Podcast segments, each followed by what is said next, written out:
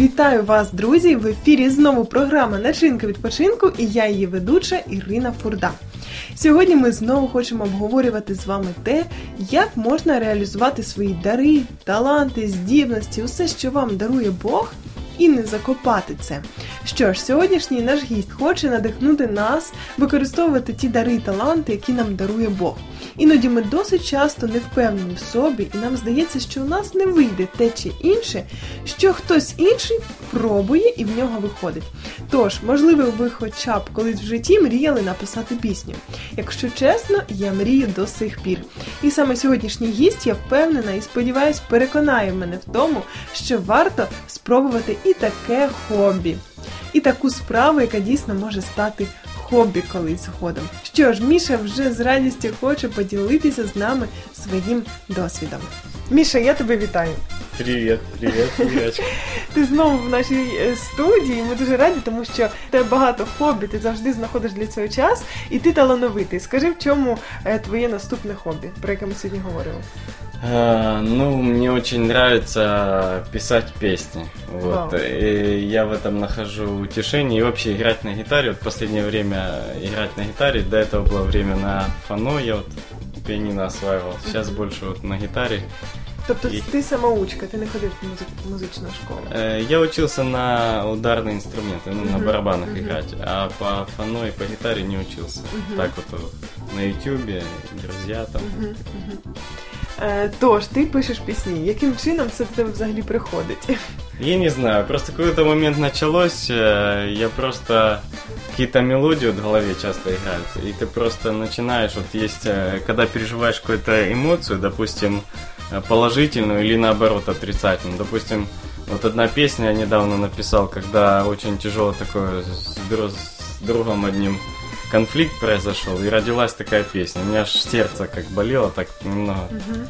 И родилась хорошая песня о прощении, о том, что надо восстанавливать отношения. Вот. Либо бывает очень радостно, у кого-то там день рождения, или вот лю- любовь к Богу, любовь к жене, там любовь вообще просто к родителям, там и тоже рождаются тексты, какие-то мелодии. Мгм. Вот. Е, скажи, ти завжди йдеш, береш, сідаєш і починаєш писати, коли в тебе є натхнення? Чи ти можеш десь м, відволіктись і потім по- загубити ось цю пісню?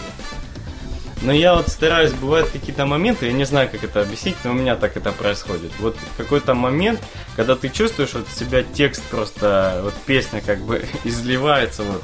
В этот момент важно, вот сейчас благо есть на айфоне диктофон всегда, напеть на диктофон, и э, чтобы не забыть саму мелодию и текст, либо быстро его записать, но чаще, вот бывает, я просто включаю диктофон и пою, и пою, и потом из этого уже э, куски просто беру и песню структурирую, вот, бывает и так, потому что мелодия, она классная, интересный момент может спонтанно родиться, ну вот у меня это так происходит.